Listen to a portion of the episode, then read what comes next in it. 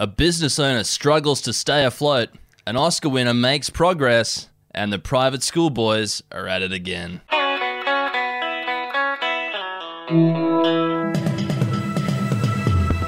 Hey, I'm Effie Bateman, and this is your daily Betoota for Thursday, the 1st of September. And Errol Parker is back. How you doing? Good. Been overseas, got COVID. And gastro as well, I heard. No, that's Clancy. Clancy's got gastro. Oh, yes, uh, no. For the third time this week. I think. Yeah, you know, he, he, he and that's just hard with a hip it. replacement as well. Like, Well, you know, this is the first time he's been to a non-English speaking country, so mm. it's obviously you know. Yeah. been a bit of a culture shock for him. But it's good to be back in the Diamantina. I think after going around the world, I'm firmly in the belief that we live in the best country in the world. Everywhere else sucks. yeah, agree. And starting off with some local news, and a business owner reckons it's hard to find staff. But it's even harder to pay them properly. Yes, a Betoota Heights publican says he's struggling to find staff like every other publican in the country through no fault of his own. Speaking to the Advocate today in his empty beer garden, Matt Frank from McGurdy's Irish Pub said the issue is that there's just not enough people out there looking for work.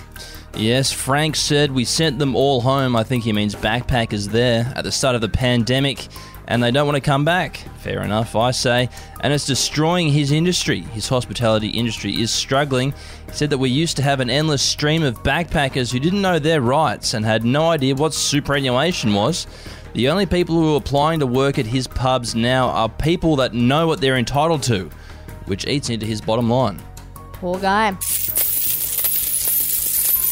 And up next with some celebrity news, and DiCaprio moves from used by to best before, breaking up with his girlfriend three months after her 25th birthday. In highly comical but unsurprising news, actor and eco hypocrite Leonardo DiCaprio is reported to have split with his girlfriend Camila Morrone just three months after the model turned 25 years old, which would make her the oldest woman he's ever dated. Yes, despite being a borderline fossil himself, DiCaprio has refused to date a woman over the quarter century mark, with the average age of his eight girlfriends being just 22.9, or roughly half his age.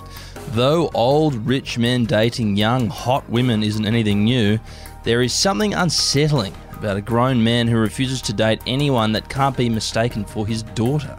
It's a bit odd. And a comment yesterday saying that it's not very sustainable of him either, which I have to agree there. No, well, he's certainly doing his bit to make sure that recycling is still at the forefront of everyone's mind. yep, yep. And lastly, elite private school boys caught acting like elite Sydney private school boys again. Yeah, it's just some news of boys will be boys, as many people in our comments said. It comes as a shock to no one, though. A group of elite private school boys has been busted acting like elite private school boys. Shocking. Yes, this comes as contents of a group chat from a bunch of Knox students were leaked to the Daily Telegraph. And based on Sydney's Leaf North Shore, the $35,000 a year school is often embroiled in at least one scandal a year and is under fire for some extremely fucked up content.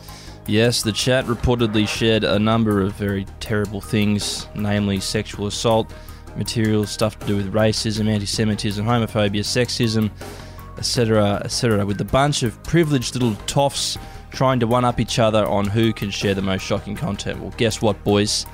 We all know about it now. Students have been suspended as the school reels from the public being formed once again that they are home to a bunch of entitled private school boys. And moving on to our quote of the day, finally, and thank God it's from Nick Kyrgios, who complained during his second round clash against uh, some young European man. He complained to the uh, chair umpire. His name is also very European, so forgive me. It's Juolame Kamipistol about the smell of marijuana drifting into the court as his rival raised the pressure late in the second set. Kyrgios said he was an asthmatic and was mindful the fumes might unbalance him. He said, People don't know it, but I'm a heavy asthmatic.